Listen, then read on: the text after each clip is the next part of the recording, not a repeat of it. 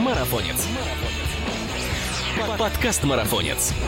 Всем привет! Это подкаст «Марафонец». Здесь мы обсуждаем бег и спорт на выносливость, тренировки, экипировку, мотивацию, соревнования, другими словами, все, что делает нас сильнее, а жизнь активнее. И с вами его ведущий Мирова Ася.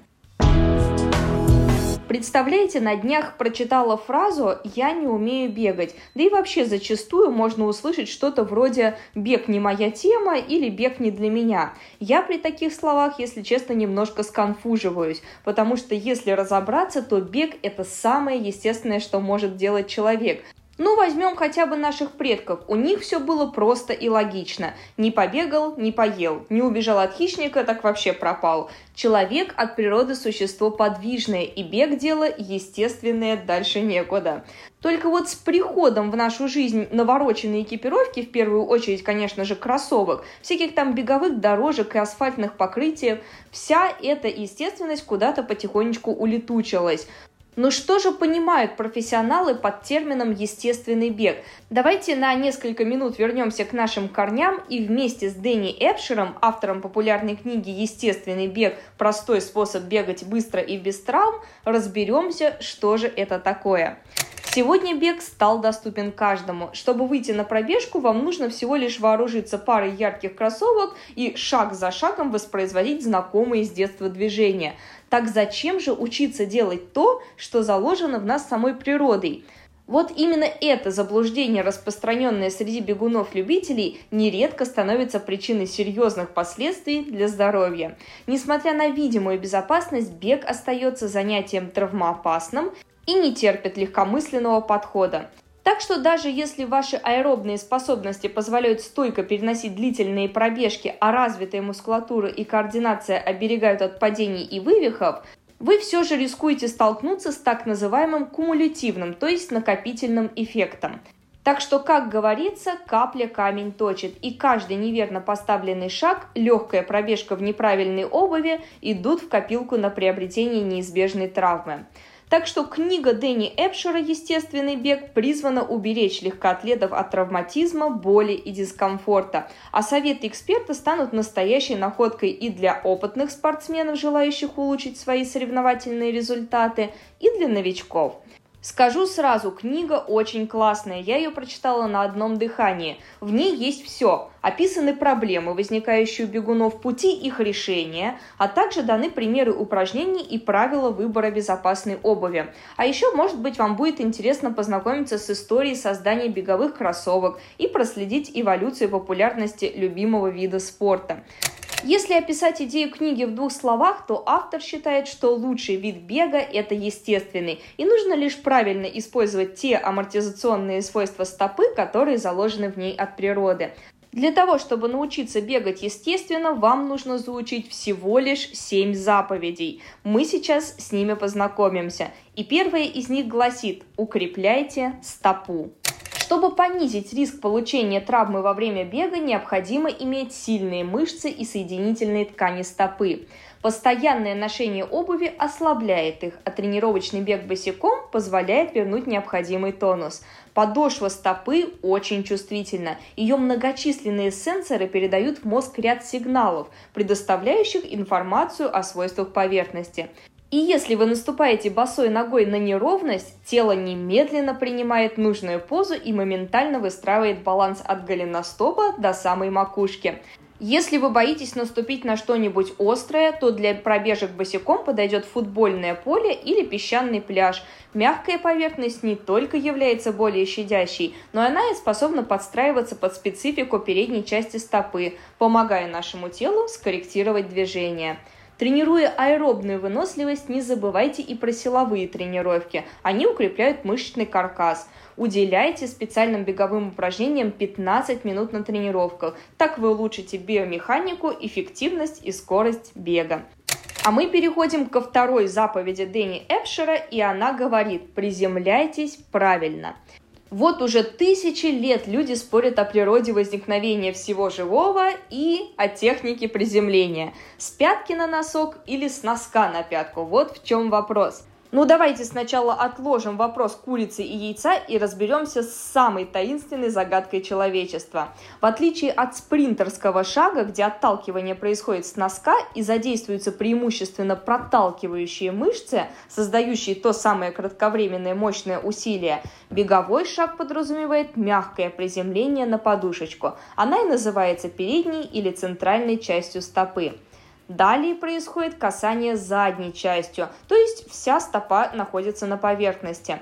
И завершает акт эластичный отскок, позволяющий телу пружинить от поверхности. Таким образом, каждое приземление заряжает мышцы для следующего шага. И распространенный способ бега с приземлением на пятку не позволяет рационально и эффективно продвигать тело вперед, так как каждый шаг просто тянет нас назад. Здесь и большая ударная нагрузка, и дополнительные ротационные вращения в суставах, удлиненные шаги и существенные затраты на продвижение корпуса – все это способствует тому, что наше туловище просто находится позади стоп и словно догоняет ноги. А вот при нашем естественном способе бега максимально эффективно работает связь стопа-мозг, что и минимизирует риски для опорно-двигательного аппарата. Согласно третьему правилу, бегать естественно нужно еще научиться. Естественный бег – это приземление ноги прямо под центром тяжести, поэтому корпус должен быть прямым и немного наклоненным вперед. Можно заметить, что при беге босиком наш организм сам переходит на приземление на переднюю часть стопы, делая интуитивный выбор в пользу безопасности, легкости и естественности – Встаньте прямо, ноги параллельно, взгляд направлен на 20 метров перед собой, руки согнуты под прямым углом, колени и голеностоп мягкие, и чуть наклонитесь вперед всем телом. И начните как будто падать, одновременно поднимая одну ногу и делая шаг. И вот как только пятка коснулась земли, сразу делайте второй шаг, так чтобы стопа не задерживалась на земле. Руки при этом свободно ходят вдоль тела, кисти расслаблены, а большой палец касается указательного. Во время естественного бега ноги отрываются от поверхности за счет отталкивания стопой, а не за счет работы мышц бедра, поднимающих согнутую ногу в колени. Шаги при этом лучше делать короткие, частота около 180 шагов в минуту. Это тот самый идеальный каденс. Длинные же шаги растрачивают энергию на ненужное отталкивание и заставляют вас утомиться быстрее. Кроме того, Дэнни наставляет нас соблюдать тренировочный план. Сегодня начинающий спортсмен, воодушевившись идеей пробежать свой первый марафон, может быть соблазнен многочисленными курсами, которые иногда даже предлагают подготовку к 42 километрам всего лишь за 12 недель. Но не каждый организм, поверьте мне, способен выдержать такую нагрузку. Так что прислушивайтесь к себе, и, возможно, вам потребуется гораздо больше времени для подготовки, а ваша первая дистанция будет всего лишь 5 километров. Но зато вы отточите правильную и безопасную технику, которая и позволит вам бегать и получать удовольствие долгие годы и километры. Все, что вам нужно для начала, это сформировать правильный фундамент, развивать аэробную базу, то есть способность организма насыщаться кислородом, затем анаэробную. Это где-то 4 или 6 недель интервальных работ. И только после этого можно приступать к скоростным тренировкам на короткие дистанции и к бегу на соревновательной скорости. Программа тренировок при этом планируется в обратном порядке от соревнования к началу тренировочного цикла. Это означает, что интенсивность и периоды нагрузки нужно распределять таким образом, чтобы организм вышел на пик формы именно к соревнованию. При этом крайне важно соблюдать баланс нагрузок и отдыха.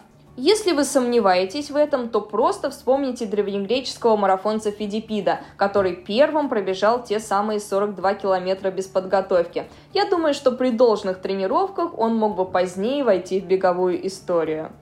Кроме всего прочего, автор книги настоятельно рекомендует покупать только безопасную обувь.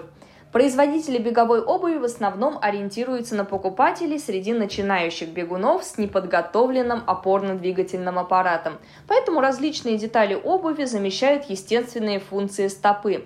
Эта тенденция имеет как ряд преимуществ, так и недостатков. Например, Высокая амортизирующая пятка снижает удар от соприкосновения с поверхностью, но не позволяет поставить стопу параллельно земле.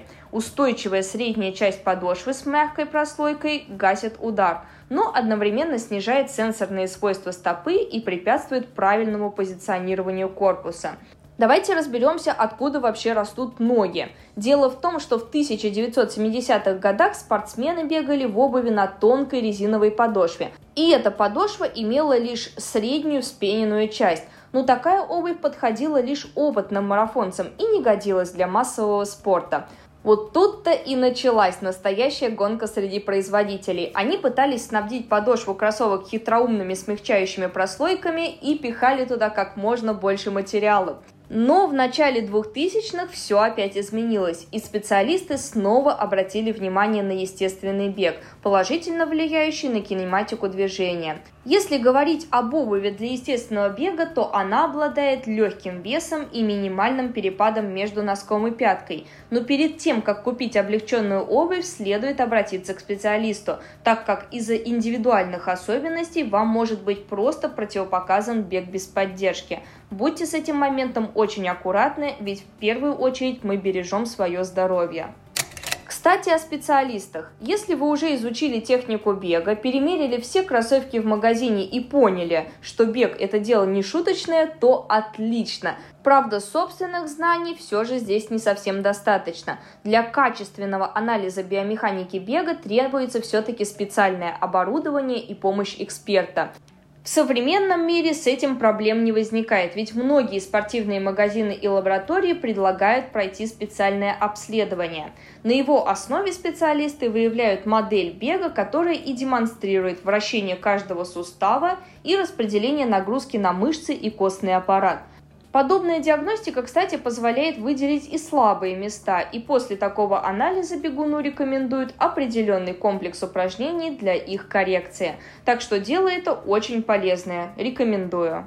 А у нас на очереди тем временем осталась последняя заповедь, и она гласит «Будьте объективны».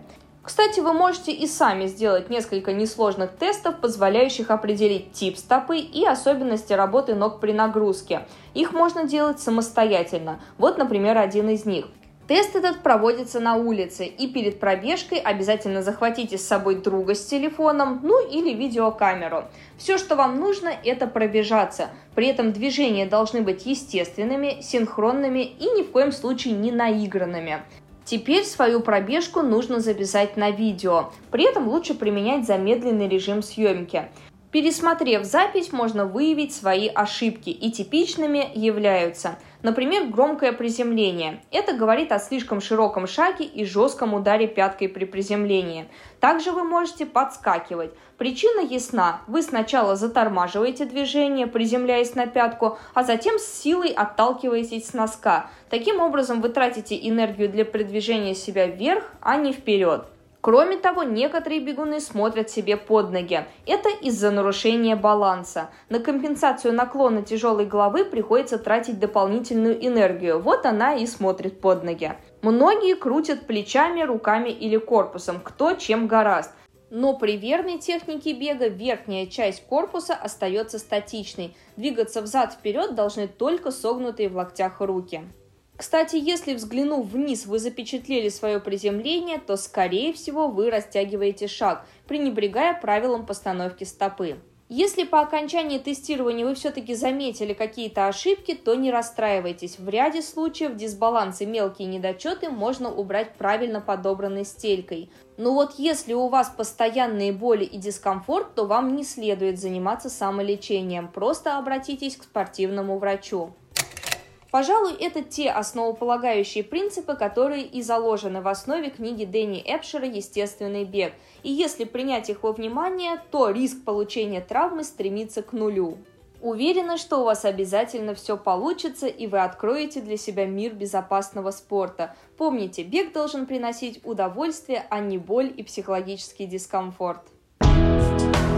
А я напоминаю, что с вами был подкаст «Марафонец», и сегодня мы поговорили о семи заповедях, заложенных Дэнни Эпшером в его замечательной книге «Естественный бег».